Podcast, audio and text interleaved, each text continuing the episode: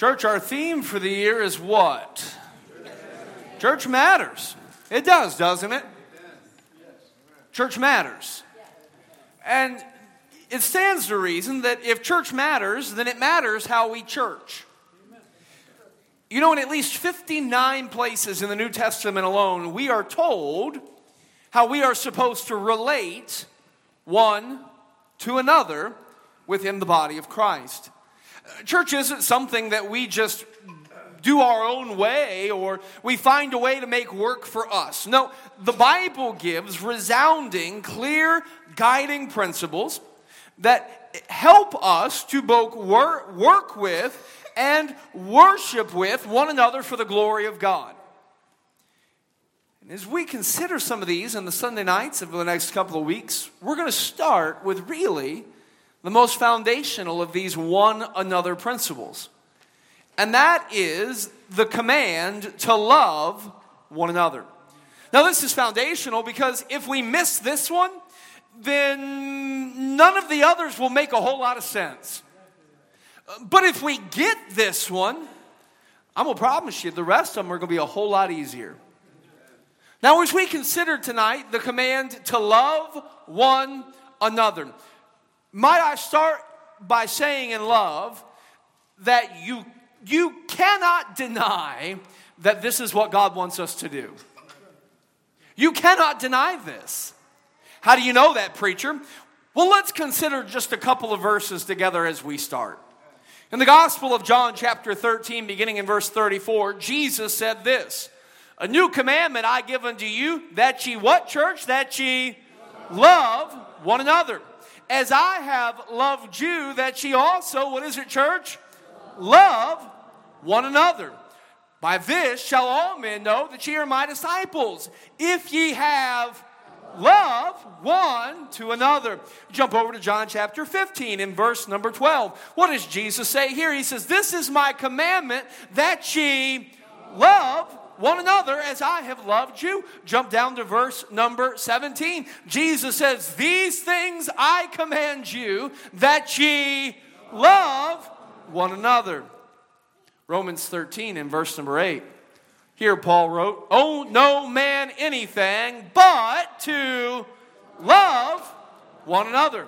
For he that loveth another hath fulfilled the law. Jump with me, if you would, to 1 Thessalonians chapter number 3. Paul said, And the Lord make you to increase and abound in love one toward another and towards all men, even as we do to you. First Peter chapter 3 and verse number 8, Peter said, Finally, be ye all of one mind, having compassion one of another, love as brethren, be pitiful, be courteous. In 1 Peter 4, in verse number 8, Peter wrote again, and above all things have fervent what? Charity. Well, that's a different word. What do you think that word means? Love. Have fervent love among yourselves, for charity shall cover the multitude of sins. First John chapter number 3 and verse 11 John wrote this for this is the message that ye heard from the beginning that we should love one another. Come on, church, don't grow weak on me now. For this is the message that ye have heard from the beginning that we should love one another. Look with me at 1 John chapter 3 and verse number 23. And this is his commandment that we should believe on the name of his son Jesus Christ and love one another as he gave us commandment. We saw it in the section we read, First John chapter 4, verses 7 through 11. Look at Second John, verse number 5. John writes again, And now I beseech thee, lady, not as though I wrote a new commandment unto thee, but that which we have had from the beginning, that we that we love one another. You heard it over and over again from Jesus. You heard it over and over again from Paul. You heard it over and over again from Peter. You heard it over and over again from the Apostle John. I'm going to tell you, if you truly know and seek to follow the Lord, you cannot miss the idea that we are commanded to love one another. The reality is, there is such an emphasis here. The reality is that we can never be the church that God desires us to be unless we do love one another the way He desires us to love. And so tonight, I would like for us, as we look at 1 John chapter 4, to open our heart to the way God wants us to church. Remember, if church matters, it matters how we church. Amen? And we're going to see tonight that we need to love one another. First John chapter 4. Let's begin tonight in verse number 7. Would you read it in unison together with me? You've done such a good job tonight so far. Let's keep it going. Beloved, let us love one another, for love is of God. And everyone that loveth is born of God and knoweth God. He that loveth not knoweth not God, for God is love. Want you to see, first of all, tonight, a pointed declaration. A pointed declaration. Paul declares some very pointed truths tonight about love, or not Paul, John declares some very pointed truths tonight about love that we have to get. I want you to notice, if you would, first of all, the sign of love. You know, I've always appreciated John's simplicity. Paul, he writes, and sometimes his stuff is a little bit complicated, but John, his writing style is very simple. John simply tells it like it is. And the simple truth that John is pointing out for us as we get started tonight is that love for one another is a sign of true Christianity. That the love we have one for another is a sign that we are indeed saved. That the Spirit of God does indeed dwell within us. That we are indeed a new creature. Because the simple truth is that God has done something in our hearts that creates a family camaraderie and a love and affection that is greater than any differences that could exist between us. God has done something in my heart that moves me to love you that is greater than any external force we could face. And it is a pointed declaration. We see the sign of love. This is one of the main ways that I can tell that I'm saved. It's because I know in my heart that I have love for the brethren. You go back a chapter in 1 John, 1 John chapter 3 and verse number 14, we see this. He said, We know that we have passed from death unto life. So John is simply saying, We know that we're saved. We know that we're born again. We know that we are God's child. Why? Because we love the brethren. He that loveth not his brother abideth in death. Well, you don't know, brother so and so. You don't know, sister such and such. No, you just don't, might not know God. And that's the bigger issue. And we know that we have passed from death to life. Why? Because we love the brethren. It's a point of declaration. We see the sign of love. it is one of the main things that that I can see in my life as evidence that, that I am indeed saved. It is also, by the way, you'll remember the main way that the world can tell that we're saved. Jesus said that in John chapter 13. We read those verses earlier. A new commandment I give unto you that you love one another. As I have loved you, that ye also love one another. And Jesus says, by this, what's this? The love ye have one for another. By this shall all men know that ye are my disciples if ye have love one to another. So it's a sign in my own soul that I'm saved. It's a sign to the rest of the world that I am saved. A point of declaration, we see the sign of love. It points to salvation. Can I point out as well tonight the sphere of love? Now, how many of us recognize we should love everyone? Including our enemies. If you don't believe me, read Jesus' words in Matthew 5 and verse 44. But what we're talking about tonight, loving one another, is more than just being a loving person. The emphasis here is that while, yes, we love everyone, there is something special about our brothers and sisters in Christ. This specifically is a love for the brethren. And as we look at the verses that we have read, and even the verses that we have tonight in our text, that, that he that loveth is born of God and knoweth God, and he that loveth not knoweth not God, can, can I point out tonight as we talk about the love of the brethren and loving one another, that scripture is clear, and this command leaves no room for division or bitterness in the body. You know, sometimes in church, you know, the termites in that wall won't even talk to the termites in that wall. And you got people who come in separate ways and they won't shake each other's hands, and then they'll complain about the fact that they didn't shake each other's hands. And it's real easy for stuff to get all wonky. But this command that we love one another as Christ has loved us, I'm going to tell you, it leaves no room for division or bitterness. Now, this one, this one sometimes, this might be a little hard to swallow. Not only does this command leave no room for division or bitterness, our command extends to brotherly love too. I want you to see a couple of verses we didn't read earlier. Look at Romans chapter 12 and verse number 10. Be kindly affectioned one to another with brotherly love in honor, preferring one another. Look, if you would, at uh, 1 Thessalonians chapter 4 and verse number 9. He said, As touching brotherly love, you need not that I write unto you, for ye yourselves are taught of God to love one another. Hebrews 13 and verse number 1. Let brotherly love continue. You know what brotherly love means? It means we don't just love each other, we're supposed to like each other too. I know, I know. You know that old adage, well, I love you, but I don't like you very much. It might sound good, but it's not real biblical. We're not just called to love one another, we're to have brotherly love, uh, affection. As much as possible, like we're supposed to be friends.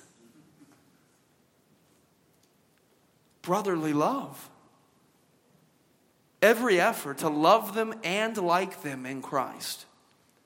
Because there's just something different about our relationship with other believers. Galatians 6 and verse number 10, Paul clarifies further. He says, As we therefore have opportunity, let us do good unto all men. We understand that, right? God has saved us, and a peculiar people, zealous of good works, right? Let us do good unto all men, especially unto them who are of the household of faith. The sphere of love. You know, Christians sometimes don't always get along, Christians sometimes have difficulties. But the reality is that what God has done for us and what God is doing in us ought to be greater than anything happening between us. Period.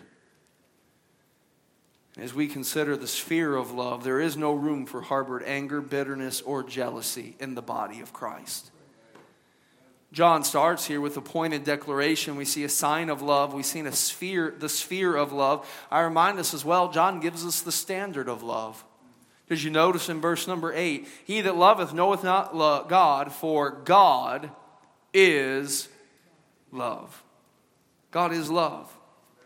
The love that we are to give one to another originated with God. Now, let me make an important distinction here. Love does not define God. If love defined God, then God would change with each culture and each season and each different way love was supposedly manifested. By the way, that's what's happening in our society. Our world has totally redefined the word love and has tried to redefine God in the process. In redefining love and in trying to redefine God, they're trying to make God okay with a whole bunch of things He's not okay with. And so love doesn't define God, God defines love. And so if you want to know what true love is, you know what you need to do? You need to get to know God. We need to get off the internet, get off Facebook, get your face in the book. Amen? Stop watching the love movies and start reading God's love letter. Love doesn't define God. Our culture doesn't define love. God defines love. And if you want to know love, get to know God. Appointed declaration. The sign of love. Boy, this thing shows, it's evidence that you're truly saved. The sphere of love. We love everybody, amen? But there ought to be something special about the brethren. The standard of love. God is love. And our desire to love one another, we need to see John's pointed declaration. I also want you to notice how John fleshes that out with a practical demonstration. Read with me, if you would, verses 9 and 10. Let's read them in unison again. The Bible says this In this was manifested the love of God toward us, because that God sent his only begotten Son into the world that we might live through him. Herein is love. Not that we loved God, but that he loved us and sent his Son to be the propitiation for our sins. So we see, yes, first of all, a pointed declaration. We see, second of all, a, practical demonstration. So we need to understand some things about love if we're going to love one another. First of all, we see here that love takes initiative. Love takes initiative. The Bible says, in this was manifested the love of God. The word manifest means to be made public, to be brought out into the open. How do I know God loves me? because he gave his son for me. Romans chapter 5 and verse number 8 reminds us that God commended, He demonstrated, He manifested, He showed His love toward us, and that while we were yet sinners, Christ died for us. And you think about how God manifested His love for us. Love took the initiative. Aren't you glad God didn't wait for you to come to Him? Aren't you glad God didn't wait for you to ask it from Him? Aren't you glad God didn't wait for you to deserve it from Him? When I was still a rebel heart, God loved me and God sought my highest good without thought of reciprocation or return. And His love is manifestly clear. Hmm. So when I think of love, I need to remember that I'm not waiting for someone else to love me before I extend my love to them. So when I think of love, I need to remember I'm not waiting for them to deserve it before I offer it. So when I consider my love one to another, I need to remember that my love is not contingent on them in the slightest. Aren't you glad God's love is not contingent on you? Christian love is not a give and take, you scratch my back, I'll scratch yours scenario. Love takes the initiative. But I want you to see something else here that we learn from God's demonstration of His love. Not only does love take initiative, but love takes insight. It's insightful. As I consider God's love for me, God's love for me was both a sacrifice for Him and it was sufficient for me. In His love, God gave me what I needed and not what I wanted in my rebellion. This love draws us to live with discerning insight for one another. Think about it, it's not what we would do if we had the hypothetical chance. This love is what we are doing now because we have the chance this moment. John said in the earlier chapter, John 3, beginning in verse number 17, John says, Whoso hath this world's good and seeth his brother have need, and shutteth up his bowels of compassion from him, how dwelleth the love of God in him? My little children, this is key. Look what it says. Let us not love in word, neither in tongue, but in deed and in truth. Love takes insight. I might make this statement tonight for love, for this kind of love to be valid, it must be visible. This type of love extends well beyond a feeling. For this type of love to be valid, it must be visible. I want you to see Colossians chapter 3 and verse number 14. There the Bible says, And above all these things, put on charity, which is the bond of perfectness. You know, it's kind of like glue. For glue to be of any use, it has to be where? Out of the bottle. Sometimes we feel a lot of love on the inside. Can I tell you, for it to be of any use, it's got to be out of the bottle. A practical demonstration. Love takes initiative, love takes or requires insight. So we've seen a pointed declaration of this concept of loving one another. We've seen a practical demonstration. We have seen what God has done for us. Amen. But look with me at verse number 11. Would you read it in unison? The Bible says this Beloved, if God so loved us, we ought also to love one another. Yes, yes. A pointed declaration. Hey, love's important, amen? If I'm not loving, it's symptomatic that I may not be saved.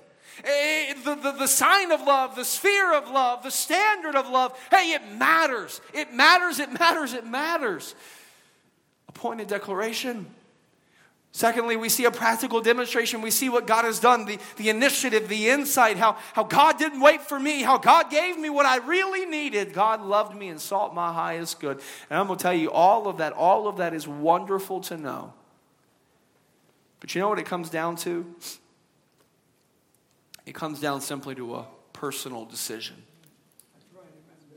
Beloved, if God so loved us, we ought also love one another. You know what? It comes down to the fact that it's my choice. You know, the love of God that we have received, it is my model. It, serves as my example and, and the extent to which I should love the example of what kind of love I should have and the extent to which I should love. The love of God that we have received is our model. The Spirit of God that lives within us is our means. We find in Galatians 5 and verse 22 that the fruit of the Spirit, the very first one, is love. So when the Spirit of God is in control, what's He going to produce in our life? He's going to produce love. So we have our model and we have our means the only thing we lack, perhaps, all that we require. We have everything we need to love one another as we ought. All we require is to make the choice to do so. All that we require is to make the choice that by God's grace and for God's glory, we are going to seek the highest good for others to make the choice that by God's grace and for God's glory, that we are going to make the choice to leave no room in my heart for anger or bitterness. To make the choice that by God's grace and for God's glory, we are going to be selflessly steadfast, even when it feels like no one seems to think of me. It all comes down to a choice. See, here's the thing other people may do things to you, but they can't make this choice for you. Good or bad, they can't make this choice for you. To choose to love, to choose to love. We see it comes down to my choice, but here's what helps us in that choice not just my choice, but my conclusion that without love, based on what I understand from God's Word, without love, all of this is pretty empty. That without love, all of this is pretty empty. Do you remember what Paul wrote, 1 Corinthians chapter 13? He wrote this Though I speak with the tongues of men and of angels, and have not charity. He said, I am become as sounding brass or a tinkling cymbal. He said, and though I have the gift of prophecy and understand all mysteries and all knowledge, and though I have all faith so that I could remove mountains and have not charity, he said, I am nothing. He said, And though I bestow all my goods to feed the poor, and though I give my body to be burned, and have not charity, it profiteth me nothing. Can I paraphrase that a little bit? You see, Paul's speaking in hyperbole. He's, if I could have the greatest gifts and effectiveness that anyone could ever imagine, but I had it without love, it is nothing. It is empty. It is vanity. Here's the thing if we were to have the greatest vacation Bible school ever, but we don't have love, it's empty. If we had the greatest musicians that the world had to offer, and they served here in the ministry, playing their instruments and singing and doing all of those things, but they did it without love, it's nothing. We had the great millionaires and billionaires of the world, and we had the finest of properties, and we had additions and expansions, and we had people all over the place, and it was beautiful and wonderful, and the sinks were lined with gold trim, but it was done without love. Don't worry, we're not lining sinks with gold trim. That's, that's not in any plans or discussions, okay? But we did it without love it's empty. And if we had the greatest school where they all graduated with perfect scores on their standardized tests, and we were at capacity every year, and, and it, was, it was this and great and grand, and the world lauded us, and we did it without love, it would be nothing. And if we had 100 people show up on Saturday to hang bags on doors and invite people to church in VBS, but we did it without love, it's nothing. And if we had 150 people show up on Tuesday to put together Johns and Romans, number one, that would be the most amazing potluck ever. But I digress. and we did it without love, it would be nothing. It would be nothing. And we had the greatest Awana program and the greatest youth program and the greatest radio station, and we did it without love. It's nothing. It's nothing. It's nothing. But that's not something that we turn off and turn on. And I'm not having love on the radio because I'm out there, but I'm having not love for Miss Pauline because I'm in here. It's not how it works.